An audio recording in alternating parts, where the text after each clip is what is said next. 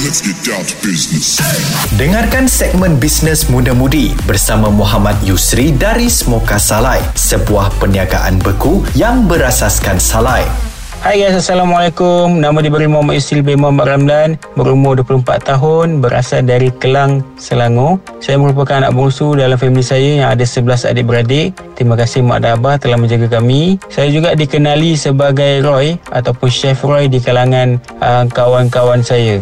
Um, saya punya latar belakang pendidikan Saya merupakan seorang pelajar sains Di Mata Rendah Sains Semara Pasir Salak Dan telah mengambil SPM pada tahun 2014 Kemudian saya melanjutkan pelajaran saya ke UITM Pulau Pinang Dalam kos diploma seni kulineri. Dan selepas habis diploma Saya terus bekerja dan tidak menyambung pengajian saya ke peringkat degree. Kebanyakan hotel atau tempat kerja saya adalah di hotel-hotel 5 star Antaranya The Westin, Sierra Regis, Lee Meridian, Four Seasons uh, Kuala Lumpur dan ada lagi beberapa hotel di Kuala Lumpur lah. Um, tapi disebabkan PKP yang pertama, disebabkan pandemik yang melanda, saya diberhentikan kerja um, dan Alhamdulillah saya telah memegang jawatan sebagai demi chef. Um, untuk mendapatkan title ni agak sukar sebab memerlukan pengalaman dan juga kepercayaan daripada chef-chef atasan. Uh, so memang sukar dan memang kena work hard lah dalam industri perhotelan lagi-lagi dalam bidang kitchen ni lah sebab kita working dalam work long hour. Memang waktu bekerja tu panjang. Kadang masuk gelap balik gelap. Ha, so itulah sebab sedikit tentang kerja saya Bisnes ni saya telah run pada tahun 2018 dan pada waktu ketika itu saya masih bekerja. Ha, jadi saya jadi part time businessman lah. So bisnes ni saya beri nama ataupun brandingnya adalah Smoka Salad House. Yang mana pada waktu ketika itu saya memfokuskan penjualan daging salai sahaja. So untuk daging salai ni kami atau saya supply ke kedai-kedai frozen dan juga end customer teruslah. Ha, sebab saya sebab yang pertama saya buat bisnes ni adalah saya tengok dekat luar sana kedai-kedai salai ada yang jual tapi tak terlalu menyeluruh.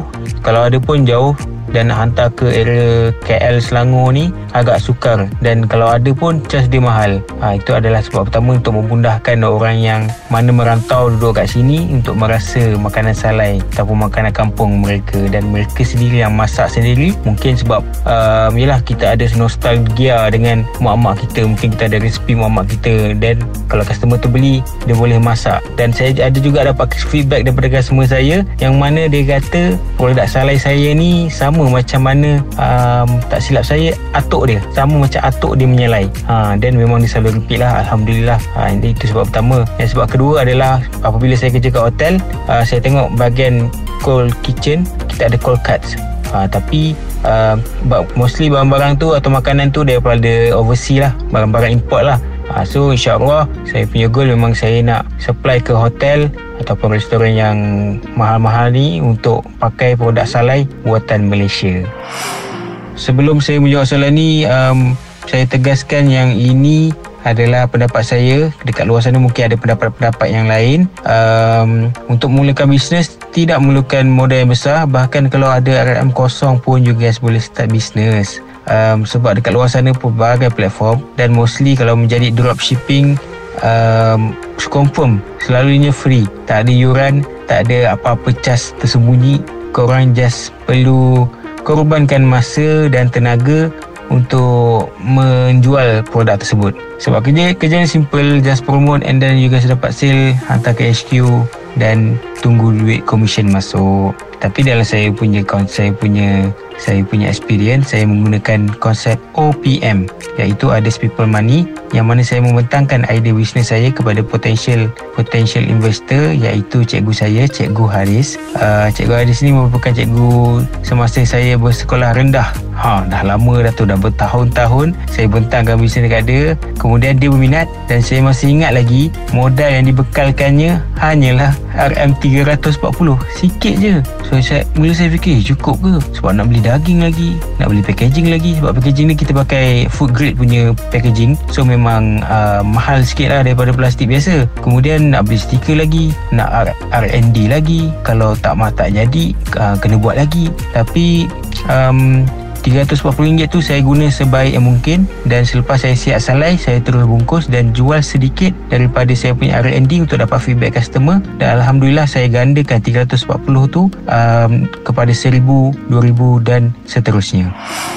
Pada pendapat saya, kriteria yang perlu ada pada businessman ataupun businesswoman adalah leadership. Uh, kenapa leadership? Sebab kalau kita buat bisnes seorang diri, kita nak pimpin diri kita. Kalau kita tak cukup ilmu, kalau kita rasa kita kurang itu, kurang ini, mungkin kita boleh mencari ilmu. Sebab sekarang zaman ni, zaman di hujung jadi, internet meluas, So ilmu yang kita tak ada tu kita boleh dapat di, di internet Di Facebook ataupun di kelas-kelas online Marketing ataupun kelas pengurusan bisnes yang ada dekat luar sana. Kalau mana yang buat bisnes tu dia ada team. So leadership ni penting untuk kita memberi uh, Memberi gambaran yang baik Dan juga beri tunjuk ajar kepada kita punya team. Sebagai contoh kalau orang tak tahu Kita tunjuk ajar Bukannya kita pala tahu Tapi kita tunjuk ajar ha, So um, contoh dia tak tahu nak buat konten and then kita tunjuk cara nak buat konten cara nak buat copywriting yang menarik pelanggan uh, kita ajar dia. Dan masa yang sama kita refresh kita punya ilmu dan kita punya team pun bertambah ilmu. Sebab kalau kita tengok company luar sana company yang besar-besar dia punya founder ataupun CEO ataupun dia punya leader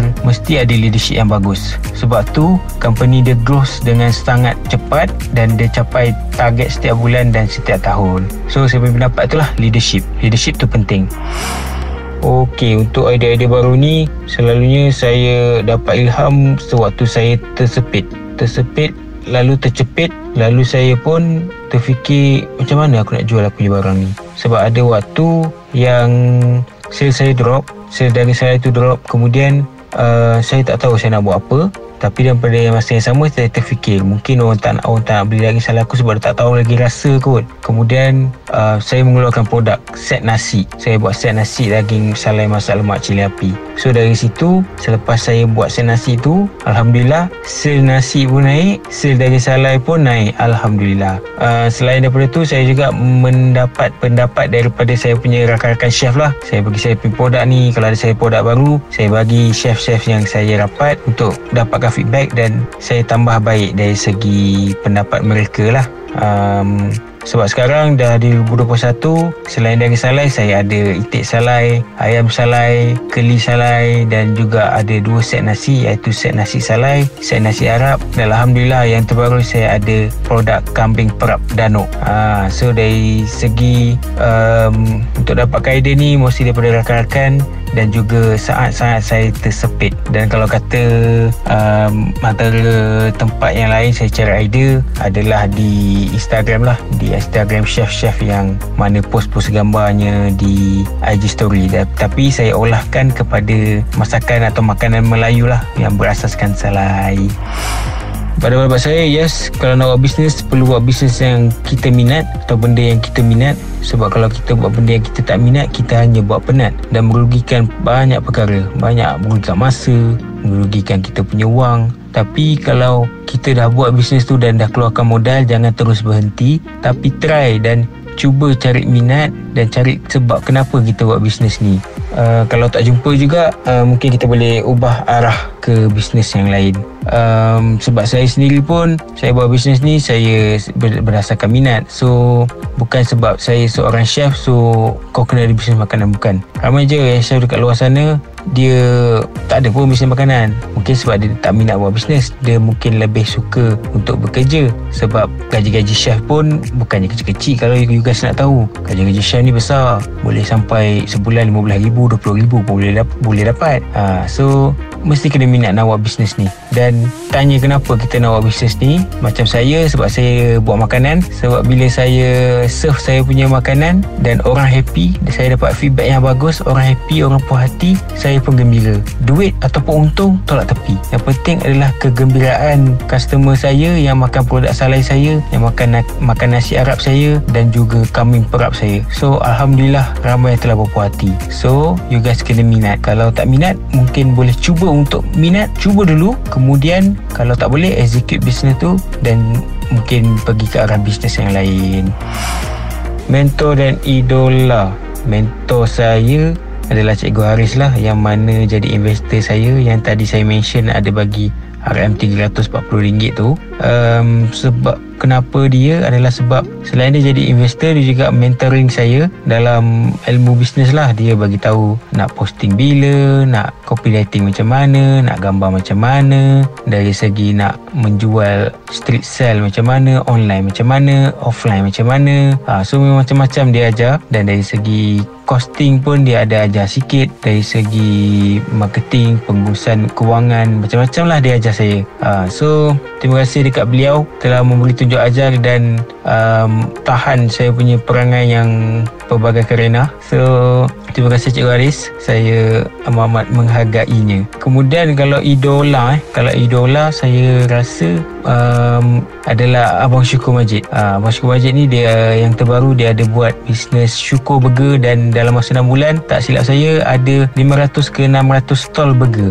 Ha, dia buat burger nama burger dia Syukur Burger. Ha, sebab saya tengok burger dia memang lain macam. Uh, burger dia pun patty sendiri, roti sendiri, sos pun sendiri. So memang idola gila. Memang dia ada kilang yang besar untuk pemprosesan dia punya produk makanan tu dan juga buat stall pun dia buat sendiri. Ada company dia yang uruskan buat sendiri. Ha, so memang idola bagi saya. Uh, so abang syukur kalau dengar ni Terima kasih kerana dengar Dan saya memang salute dekat abang Respect bagi saya detik yang mencabar adalah pada saat COVID-19 melanda lah. Um, saya ingat lagi pada hujung-hujung bulan 3 lah. Uh, pada waktu tu memang saya rasa saya rasa tersepit pressure kiri kanan depan bawah belakang atas memang hentam diri saya dan pada waktu tu pun saya sebab memang drop uh, tapi Alhamdulillah lah bulan depannya uh, adalah bulan puasa dan sebelum bulan puasa tu saya dah promote kepada siapa yang nak jadi ejen Semoga Salah House um, boleh menjadi ejen rasmi kami kemudian ramai yang mendaftar Alhamdulillah Alhamdulillah. Dan pada waktu bulan puasa tu sales meningkat dan kami hampir mengeluarkan sebanyak 150 kilo daging salai pada waktu bulan puasa tu sahaja. Um, so kami pada waktu tu kami supply ke kedai frozen uh, supply kepada ejen-ejen dan juga ke kedai makan. So memang boleh kata hari-hari lah kami menyelai. Dari pagi sampai ke malam. Uh, dan dalam bulan puasa tu pun uh, ingat saya kami berehat hanya 3 ke 4 hari sahaja. Uh, so memang fuh memang penat berat tapi memuaskan sebab kami dapat menggembirakan hati-hati pelanggan kami. Uh, so memang bagi saya itu detik yang mencabar dan indah dalam perjalanan hidup bisnes saya perancangan saya eh. Um, yang pertama saya nak ada satu tim yang penuh dan juga center kitchen untuk memudahkan urusan perprosesan makanan sejuk beku kami dan juga set nasi kami sebab kami masih home base so agak limited bila buat di rumah. Yang kedua, selepas selesai ada center kitchen, saya nak apply halal untuk ke semua produk sejuk beku kami dan juga halal permis agar customer yang membeli dengan kami lebih yakin dekat produk kami lah. Yang ketiga, selepas setelah halal, kami nak uh, cuba mengeksport produk kami ke luar negara. Uh, InsyaAllah kalau ada rezeki ke serata dunia supaya orang tahu yang produk Malaysia ni sama taraf dengan produk luar negara. Dan yang terakhir, saya nak ada satu uh, restoran supaya customer saya boleh dine in dan merasai sendiri pengalaman makan nasi ataupun lauk pauk, salai dan juga nasi Arab. Lagi-lagi nasi Arab sebab nasi Arab ni saya selalu serve kerabat diraja UAE, United Arab Emirates. Ha, kerabat diraja dari luar eh, daripada Arab ya. Ha, and then pernah jugalah serve kerabat diraja Malaysia. So memang special um, produk-produk kami ni. So itulah antara perancangan yang dapat saya kongsikan. Tipulah saya cakap kalau dalam bisnes ni tak ada jatuh bangun. Kadang jatuh terduduk, jatuh tersembam, jatuh terciduk, jatuh tergolek, jatuh tak bangun-bangun. Tapi apa yang saya pegang adalah konsep syukur. Mensyukuri nikmat yang Allah beri kepada kita. Dengan cara saya tengok orang yang lebih susah daripada saya dekat-dekat sosial media ke ataupun semasa saya kerja dekat Kuala Lumpur, saya selalu terserempak dengan gelandangan. Dari segitu saya terfikir, Allah banyaknya rezeki yang kau bagi dekat aku. Sedangkan orang ni rumah pun tak ada, tidur pun merata-rata makan pun entah macam mana. So saya ingat balik kenapa saya buat bisnes ni. Antara sebabnya adalah saya nak beri golongan gelandangan ni ataupun orang yang susah ni makan makanan setaraf yang setaraf hotel 5 star. Kalau bukan dari segi portion at least daripada segi rasanya yang sedap dan dapat beri kepuasan dekat mereka. So bila saya ingat balik dan bersyukur rezeki yang Allah beri dan juga segala penat lelah yang telah saya korbankan untuk bisnes semua kasar lain ni. So dari dari segitu saya bangkit balik daripada saya tengah down dan um, maintain dan cuba maintain dan selesaikan masalah yang saya hadapi dalam company saya. So itulah cara saya um, menghadapi waktu ketika saya down dengan mencukuri